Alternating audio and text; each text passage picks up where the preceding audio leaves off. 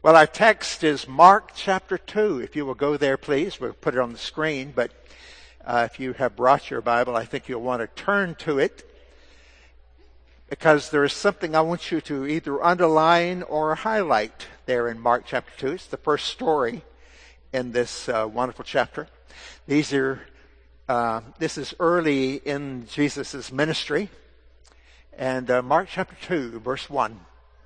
A few days later, when Jesus again entered Capernaum, the people heard that he had come home. They gathered in such large numbers that there was no room left, not even outside the door. And he preached the word to them.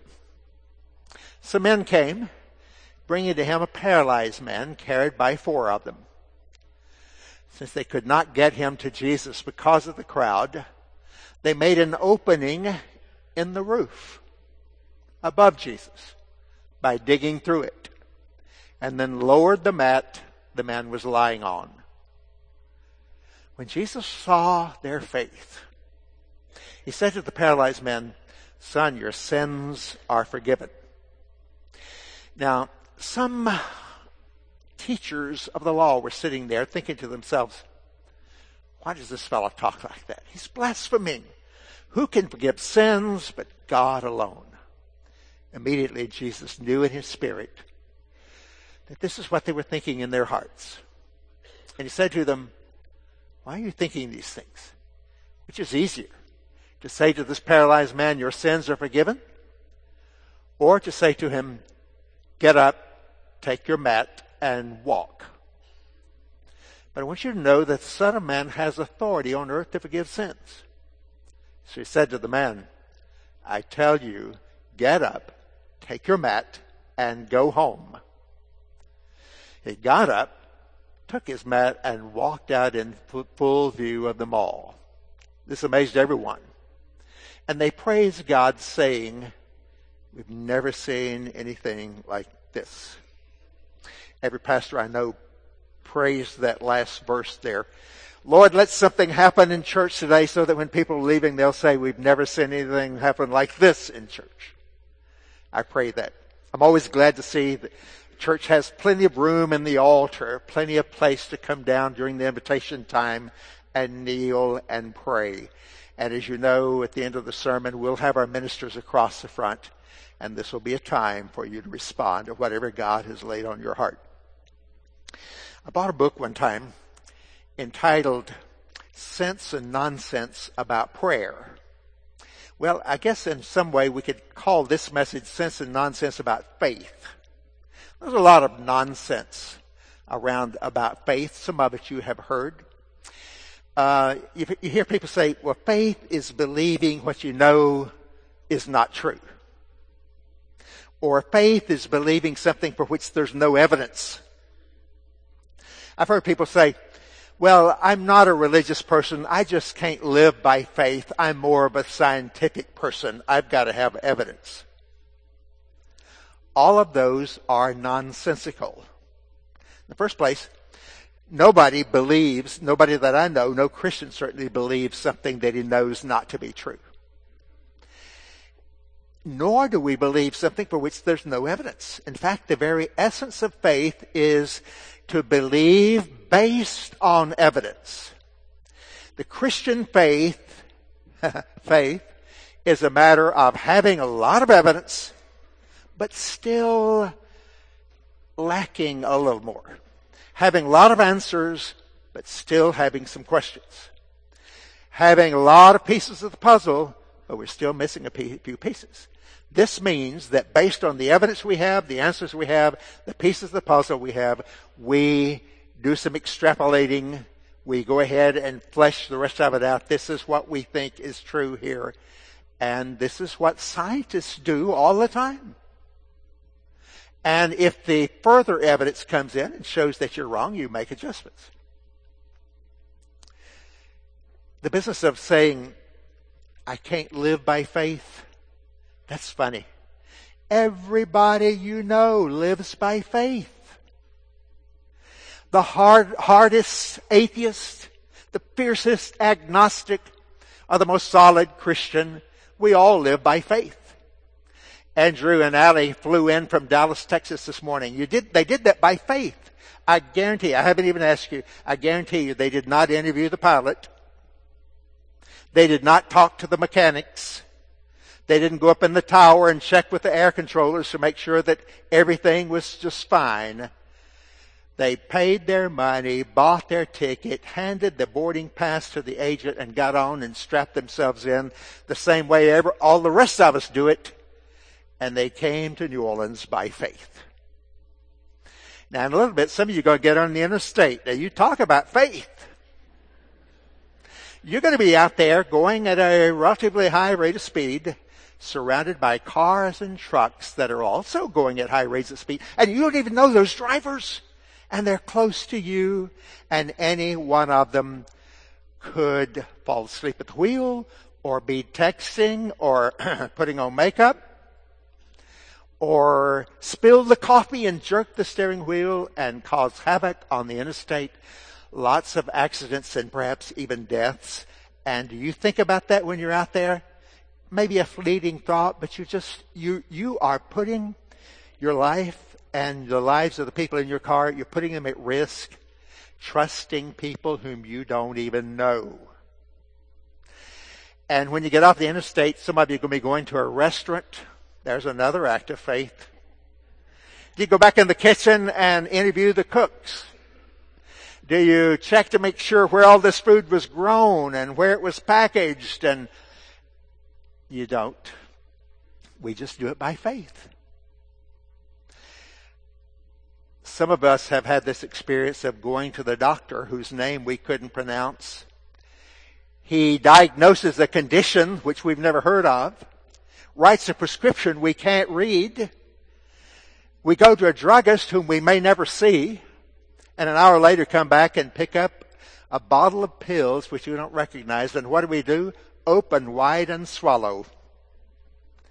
Everybody you know lives by faith. So don't come in here and say, well, faith is just for you Christian people. No, sir. Everybody lives by faith. My friends, the question is, what are you living by? Where is your faith placed? What is the evidence you're going by? Now, to be a Christian means there is evidence for and there is some evidence against. Now, what you and I, most of us in this room, have decided is that the evidence is far greater for the existence of God, for the veracity of scripture, for the solidness of the Lord Jesus Christ coming, living, dying, rising again, and therefore his word being true. Therefore we're going with that. It may be that somebody listening to me right now, you have read the literature on the other side. You've read the Thomas Paines, the Hitchens and the Dawkins. And so you're pretty solid against Christians and against Christianity and against Jesus Christ. May I suggest that you do the fair thing and read the other side of the story? Have you read uh, C.S. Lewis's Mere Christianity? Have you read any of the books by Lee Strobel? Lee Strobel was the legal editor for the Chicago Tribune and an atheist. And now he is writing books defending the Christian faith. This is one I recommend, The Case for Faith by Lee Strobel. They're available in any Christian bookstore, online, everywhere. I want you to look at verse 5. Now, you still got your Bibles open. Verse 5 has an intriguing uh, phrase in the story. When Jesus saw their faith. I don't think there's anything else in the Bible like that. That Jesus saw somebody's faith. Now you and I tend to think of faith as something intangible, more of like an, invisible, of course, more like an attitude. But here's the Lord Jesus seeing the faith of these four men who have brought their paralyzed friend to Jesus. Now he's seeing the same thing that anybody else would have seen there he's not using his divine powers. He's just using his power of observation. He noticed what they did. They went down the road. They got their friend. They, he was paralyzed. They put him on this mat. They got one on each corner. They brought him down to the house. And when they could not get in the house, people were spilling out the door and the windows. They took him up the outside steps onto the flat house. People, the houses were small in this, in this time and people would build steps up to the outside. Now, as a fire escape, but this is where on hot summer nights, this is where you slept. No ventilation in the house. And so just get your mat and go up there and sleep trying to get a little cool air. And so they take him up there, lay him down and start tearing those tiles up and they lower him into the room. And the Bible says when Jesus saw their faith, he didn't mention the faith of the paralytic. When he saw the faith of the four, he goes into action. There's something about faith that that just does something wonderful in the Lord Jesus. He loves to see faith. Hebrews 11:6 says, "Without faith it is impossible to please God." Jesus used to sometimes brag on people, say, "Great is your faith." I'll give you a little principle here um, that I hope you will not forget. I will come back next time David invites me and give you a test on this. That's a joke. Principle is this. The harder, well, let me say, let me answer the question, uh, what does faith look like, first of all? Let me just answer this, because there's a simple answer to it. We're just going to leave this question on the, on the screen here for the rest of the message. What does faith look like? What does Jesus say? What he sees is obedience. He sees people putting doing something to show their trust in Him. After all, faith in its simplest is nothing in the world except confidence in Jesus Christ. Confidence in Jesus Christ. So when you do something to demonstrate your confidence in the Lord Jesus Christ, you are showing faith. For example, every person in this room has shown faith today. You have gotten up, gotten dressed, and driven here or ridden with somebody who drove and come into church. You might have, you might have uh, uh, said some prayers this morning, read the Bible. You may have done other things. You might have prepared an offering. The offering plates will be passed in a few minutes. You have done things to demonstrate your faith in the Lord Jesus Christ. Now, in most cases, these are simple things and not what we would call visible. They're more invisible. Nobody came up to you this morning and said, wow, Great faith, man, you're in church on Sunday morning. Unless it was really, really difficult for you to pull this off. And so here's the other thing I want to say to you. The harder it is to obey the Lord, the greater the faith and the more visible it becomes. Okay, you with me now? The harder it is to obey the Lord, the greater the faith required, and the more visible your faith becomes. Let's take these four men there in Capernaum. At the simplest, they could have done this. Hey man, did you hear that Jesus is speaking in this house in here? Let's go hear him.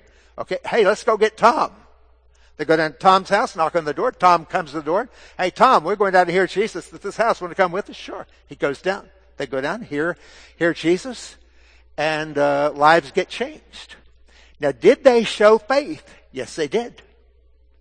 Maybe not a great deal. They showed some faith. They went and brought their friend. I'm going to tell you something. Many of you know this personally. Lives have been changed forever by people doing just that simple a thing. Let's go get my friend and bring him to church. Some of you, if we pass the microphone around, you'd stand up and say here, I started going with my girlfriend or some high school friends or my next door neighbor and gave my life to the Lord. Now let's make it a little more difficult. They go down to get Tom and Tom is, Tom says, we've got company coming this week. I'm working on the back door step. I can't leave till I get this thing finished. The four friends pitch in and help him. Ten minutes later, they're through. Now they go down. They have shown faith and a little more faith. They have put themselves out to get Tom down there with them. Let's suppose that in addition to doing the doorstep, Tom's wife is nagging him and them. And that the neighbors over there are jeering about them coming, going down to hear Jesus. The more difficult it becomes, the greater the faith required, and the more visible their faith becomes when they do it. Now this is about as, as ultimate as it gets. They go down. Tom is paralyzed. And now they make arrangements. What must that have involved? Must have involved a good bit. Some of you know far more about medical stuff than I ever do, but often when a person is paralyzed, they have additional medical problems. Incontinence, for example. And so now you're going to be putting him on a mat. And can you see his wife saying, I don't know about this. These are all men. You just don't want to trust anybody to men. Thought they'd get a bigger reaction than I did. At my house, it would have got a nod. And they get him on the mat and they bring him down the road. And when they get to the house, there's no room. Now, had they turned around and gone back, you would have understood it. And it would still have been a faith thing that they did. They can not another person cannot get inside the house, let alone four people carrying a, another person on a mat. They could have said, "Let's sit out here and wait." But for reasons that we know nothing of, they said, "No, we got to do it now." They had a little conference, no doubt, and somebody said, "Let's go, fellas." I think about the poor fellow on the mat who is now being carried at an angle up the steps. How uncomfortable was that? Was he scared of being dropped? And they laid him on the on the rooftop there and then tore it open. And wouldn't you have loved to have been on the inside when the plaster starts falling on your head? And you look up and coming through the hole and then people get under it and lower him into the room. And when Jesus saw their faith, the faith of the four, that he, that these four men believed in him that strongly, he forgave the man his sin and then he healed him of his paralysis. This is a marvelous story. There's a ton of other stuff in it. I would really suggest you would enjoy just living in this little story this week and reflecting on it. You'll see some things that are not obvious at first glance. Can I ask you about your faith? How's your faith? Is your faith visible? What does your faith look like? All through scripture, there are stories of people who did hard things or unpopular things or scary things or risky things or dangerous things or lonely things in, in, out of devotion to the Lord Jesus Christ, out of out of faith in God. You remember the widow who goes by the offering with her two little coins and puts them in and Jesus says to the disciples, everybody else is giving out of their surplus. This is all that woman had. She put it all in. She gave more than anybody else there. He did not say a word about her faith, but he didn't have to, did he? We can see her faith. Why she did the harder it is, the more it costs you, the more visible is your faith. I think about the man we call blind Bartimaeus in Luke chapter 18. He's begging on the roadside outside Jericho and he hears feet going by, a lot of people going by and he asks, who is it? Who's going this way? And finally somebody tells him Jesus of Nazareth is coming this way. He's heard of Jesus. He has heard that Jesus is the Messiah. He's heard Jesus is a healer. And he has made up his mind the next time Jesus is through Jericho, I'm going to meet him. I'm going to give him an opportunity to touch my life. And he starts calling. He's blind. He doesn't know whether Jesus is right here or down the road. Jesus, son of David, have mercy on me. And the people in front of Jesus tried to hush him. Here they are trying to discourage this fellow. And the Bible says in Luke 18, and the more they tried to silence him, the louder he called, Jesus! I love this guy. Son of David, have mercy on me. Have mercy on me. So you've been having some hardship in your life. Are you tempted to bail out? Oh, my friend, don't do that. It's just about to get good if you be faithful. You remember the accusation of the devil to God about Job? Job chapters 1 and 2? Is sure he's living by faith because you're taking such good care of him. It doesn't require anything. He's got a beautiful family. He's got more money than he'll ever need in several lifetimes. Land, houses, herds, orchards.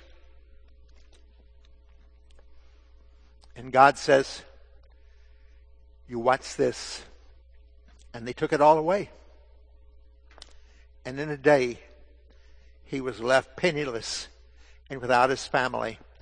And then a few days later, his health was gone. And now will he be faithful? The Bible says, in all these things, Job did not sin. And Job made this statement, one of the great statements of faith in scripture. Job said, even though he slay me, yet will I trust him.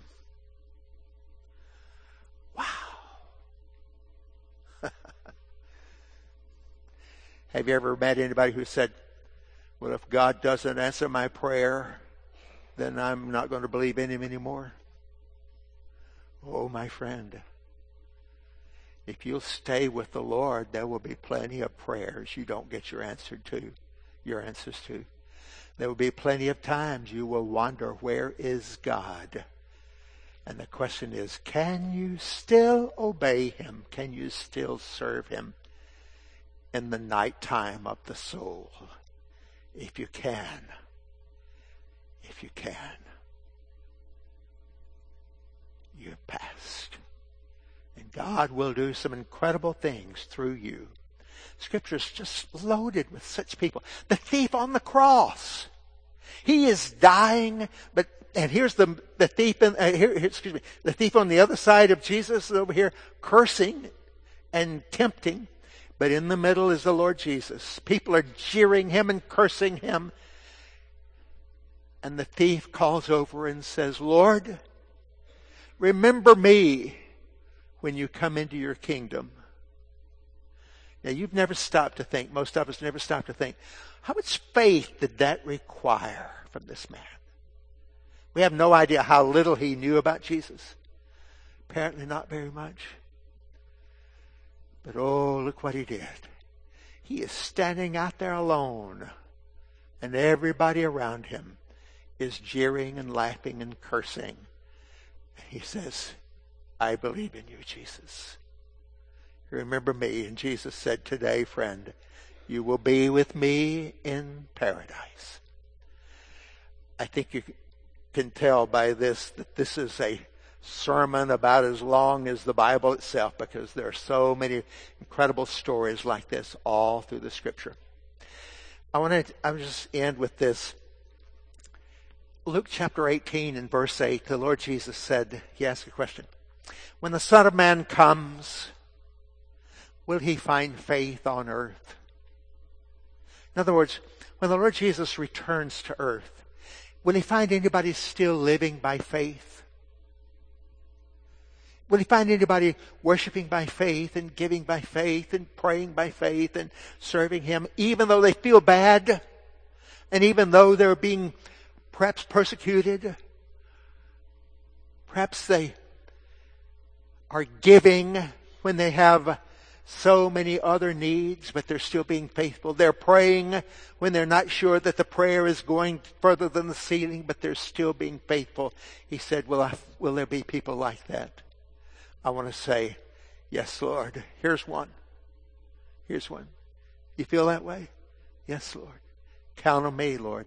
I'll be there. I'll be faithful you know, eventually it'll come down to the end where the Lord will ask you to do the hardest thing you've ever done and do it by faith, and that's to die by faith. I saw my grandmother do that. Grandmother Be- Bessie Lowry McKeever was widowed when she was in her 40s, expecting her 12th child. During the Depression, she told me herself, that they came by the house one day and said to her, Miss Bessie, the preacher has no food in his house. We're taking up a collection. And she gave them the last five dollars she had. And her with a house full of children. And she would, she would call me Joe Neal, you know what grandmothers do. She said, and Joe Neal, I went to the mo- mailbox and there was an envelope from a friend I hadn't heard from in a long time with a check for $15. She said that happened so many times. 1982, she was dying. She had always been a stout woman, and now she is withering away, and she was in the hospital in Birmingham. I drove several hours to get there and walked into that crowded hospital room because you can imagine lots of family members there gathered. When I walked in the door, she spotted me, and she held up her hands there just wide enough for me to put my face in between her two hands. And I came over and put my face there, and she kissed me. And I leaned over and I said, Grandma, I know you've got a Bible verse on your mind today. And she said through the voice that was so weak you could hardly even hear her, I can do all things through Christ who strengthens me. I thought, God bless her. The world looks at her and said, Lady, you can't do nothing. You died. Oh, ah, but the woman of faith knows different. Because right now she's doing the hardest thing Lord ever asked her to do. Just relax and rest in his arms. And he would take her to heaven. What does he want you to do, my friend? Oh, be faithful. Be faithful. Do it by faith. If it gets hard or lonely or painful or costly, remember the rewards are so much better and greater. And you honor him so much more and you give the devil a bigger black eye if you'll be faithful. We're going to pray together now, please. I'd like you to stand with us and bow your heads and close your eyes. Just stand, bow your heads, close your eyes. Let me lead the prayer. And after our prayer, we'll ask some of our ministers to stand here across the front. And this is invitation time. This is a time when you can demonstrate whatever it is that the Holy Spirit has laid on your heart that you need to do. Perhaps just to come and make a recommitment of your life to Christ by kneeling here at the front and praying, or standing here or sitting on a front pew, perhaps praying with a minister. If you've never given your heart and life to the Lord Jesus and you've been waiting on all evidence, all your questions answered before you came, dear friend, Stop that foolishness. You'll never get them all answered in this life. Come on and exercise your faith. The Bible says righteous people are going to live by faith. And without faith, it's impossible to please God. Will you obey Him? Father, thank you. Thank you for the gospel of the Lord Jesus Christ, for a Savior who did everything necessary to get us to heaven except force it on us. You bring it right up to our door, and you knock at our door and wait for us to respond. Well, Lord, help us to respond in faith and to be found faithful unto death so that you may give us someday the crown of life. We pray this in the name of the Lord Jesus Christ. Amen.